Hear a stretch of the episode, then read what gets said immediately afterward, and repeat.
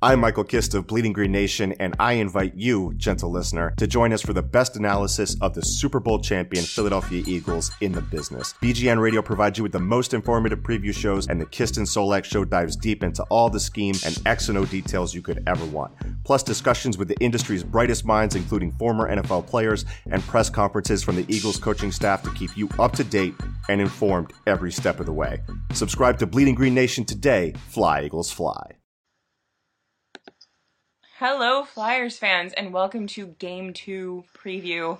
Uh, we made it through night one. I'm having trouble hearing you. Sort of. We, um, it was late. I fell asleep. Mm.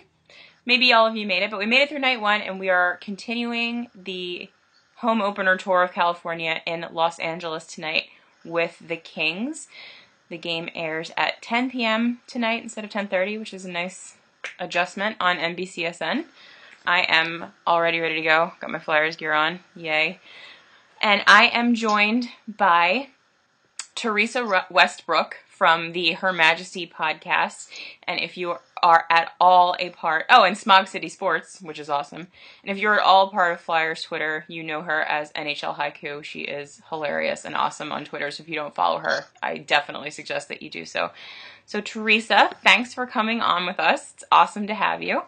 Um, Thanks for having me. Yeah, and um, so how excited is Los Angeles for the home opener tonight? You guys pumped?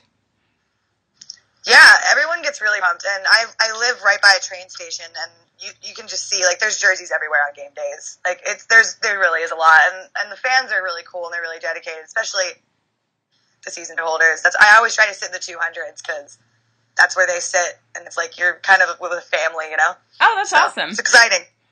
That's awesome. Yeah. So one of the things that I have found pretty fun about starting off the season on the West Coast is that we're playing teams that we don't really have intense rivalries with, and we don't really hear a lot about what fans and media think of the Flyers. So, what would you say the overall feeling from Kings fans and Kings media is about the Flyers in general? Um, LA is a transplant city, and mm-hmm. teams that do travel well um, there's I always see tons of orange at Staples when the Flyers are in town. I'm usually in orange when I'm there. um, I do I do put on you know my Flyers jersey. Um, they I wouldn't say that there's an intense rivalry. The the Flyers have a generally good record playing the Kings at home. I've definitely seen them win um, here at Staples in LA a bunch of times. Um, the fans aren't that different from Flyers fans as far as like not having the best reputation yeah. or not being the nicest. I remember there was a, a, Red Wings fan that was kind of butthurt in the bathrooms one time that was complaining about being called a pretty mean word by a Kings fan, and I said, you know, don't take it personally because he has no idea who you are. And she was very upset. And I was like, yeah, this isn't far off from things that I would see in Philadelphia. Yeah, it does sound pretty familiar. Um, so one thing I wanted to ask you, I think that it seems like the Kings roster has kind of changed a lot over the last couple of seasons. Um, since I've been closely paying attention to them, and I'm wondering who you would say is one player that Flyers fans should keep an eye on when he's on the ice. Um, like ones that maybe you're not as familiar with. Um, Adrian Kempe is set to um, make his NHL debut this season um, which you know is great. We drafted him um, in the first round in 2014, and he's 20 now, so he's pretty much he's been in Ontario for the last three years, kind of shaping. And I think Stevens is trying to change the look of the whole team, uh, which thank God, because uh, we need more speed. But uh, a lot of these young guys, they're not as consistent. But Alex Lofalo or Lofalo, I can't ever remember how to pronounce his name. They're actually going to let him be on the top line with Anze Kopitar tonight. Um, oh. He's a speedy guy on a team that really badly needs more speed. So I would say definitely check him out as well. Oh, that sounds fun. Um, what would you say is the Kings' biggest weakness that the Flyers might be able to exploit tonight if they're going to win this game? Um, the fact that there's a new system being implemented and we've made such changes in the front of the house this season, I think almost everything could be considered a weakness, but definitely speed is huge. If you can outskate the Kings, you're going to be able to get the puck to the other end of the ice and become a, a real threat. Um, that's the biggest thing that I'm afraid of because under Sutter, it was more drop, um, you know, dump and chase and board battles. You weren't beating the Kings in board battles when Sutter was behind the bench, but that he's no longer there, so I don't even really know what to expect.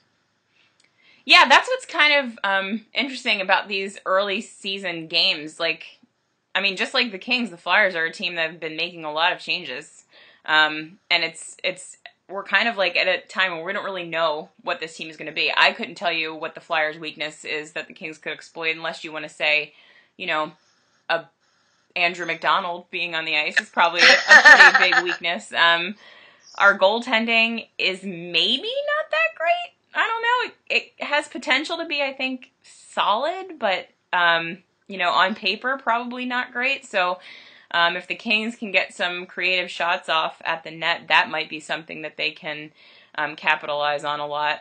Um, I think for both teams, if you can get second and third chances yeah, bouncing around and really get gritty, then then things are going to bounce in. Yeah. So one thing that I was excited about talking to you about this game about is that you're pretty much um, a Flyers fan and a Kings fan since you're a transplant from the Philly area to LA. Um, Yes. So if you put on your Flyers fan hat for a sec, who is someone that you're super excited about watching tonight? Um, the whole team, really. I miss the Flyers. They're such a fun team to watch, especially uh, when they play California teams. Like, it's stressful, but like that's such a cool just trip through like a really awesome division to play against that you don't often see. Yeah. Um, and I think that they still make for a really exciting game against Kings, despite not being like you know division in the same division or even the same conference. To only see each other twice a year, but definitely you know Konecny, um, Gostisbehere, good old Giroux. I know that a lot of people um, are talking crap on Giroux. What do you uh, think past, about? like couple years? yeah. What do you Hmm? think about the uh, Giroux at Wing experiment? I'm not totally familiar. What is that? Oh yeah, they've been playing him at wing. They moved him Oh, to really? yeah, they're playing him on the wing with uh, Sean Couturier at center and Jake Voracek on the other side. yeah, that's perfect. It's kind of weird though. Like I just It's think weird, of Giroux like- as a center, so it's like for me, I don't love it yet. I guess if it starts to you know yield results, I'll come around. But right now, I'm like, this is like, why are we doing this? But eh, I guess we'll see. I know it's kind of. I, I like when when coaches kind of do line scrambles like that. Like um, Babcock used to do that a lot. Mm. when he was coach with Red Wings, like you just throw them in a blender for a second and just see what works and what doesn't. And early on in the season, against a team that you're probably not even going to face in the playoffs or the or any time in the postseason, Yeah, um, then you might as well, you know, yeah, it's true. it where. Yeah, I read um in F- uh, Friedman's 31 Thoughts yesterday. He had something about how they're probably just trying to shake him up and make him uncomfortable because he he hasn't been performing as well as we'd hoped for the last couple of seasons. So maybe it's that. Um, and if it works, Just- cool.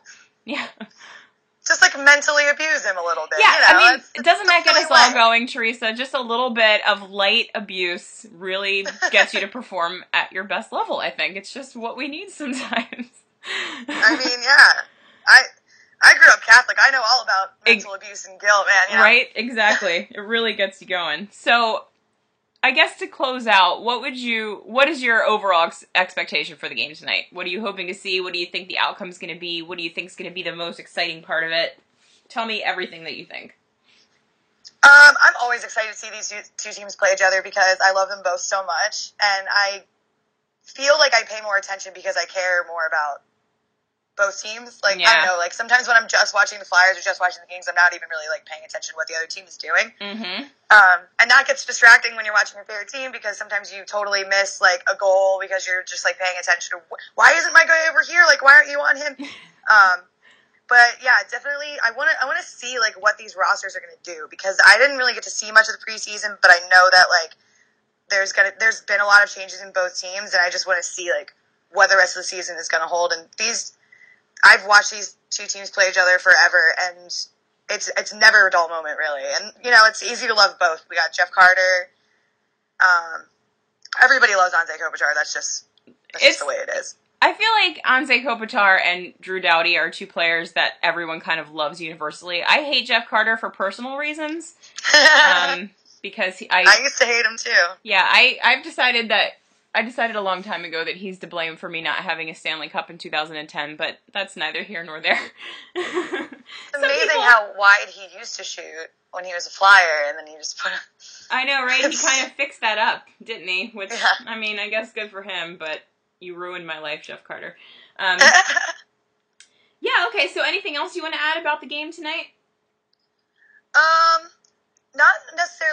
necessarily about the game, but this is a fun fact. Um, you know, because the Flyers, the Kings, and CBJ have been in a love triangle for like a really long time. And I, I was reading this earlier today, but um, uh, Vilardi, which was our first round pick in the 2017 draft, Yeah. which was our highest uh, pick since 2009. Fun fact: when the Kings drafted Brayden Schenn at number five. So rest Oh, in peace. that's gonna make Steph sad. She misses Brayden so much. I know. I was like, well, there it is. I gotta, I gotta say it though. I have to mention this fun fact. That was awesome. Thank you so much. All right, everyone. So be sure to check out Teresa at the Smog City Po- Sports blog and also her podcast, which is called Her Majesty for obvious reasons. Um, she's on Twitter at NHL Haiku, where she is hilarious, and you should definitely follow her. And you can watch the Flyers open up the season for the Kings tonight in Los Angeles at 10 p.m. on NBC Sports. Where's it airing in LA, Teresa? Uh, just Fo- uh, Fox Sports, yeah. Fox Yeah, Sports, Fox Sports. 7 p.m. locally for the people on the West Coast. Enjoy the game and let's go Flyers. Go. Hello, I'm Spencer Hall from SB Nation, and I want to tell you about my new show, It Seemed Smart. It Seemed Smart is a show about people doing things that, for some reason or another, seem smart at the time. Those things might include doing a little cocaine and driving a bike up a mountain. Or, I don't know, maybe racing 100 miles per hour across the country in the middle of the night with no one's permission.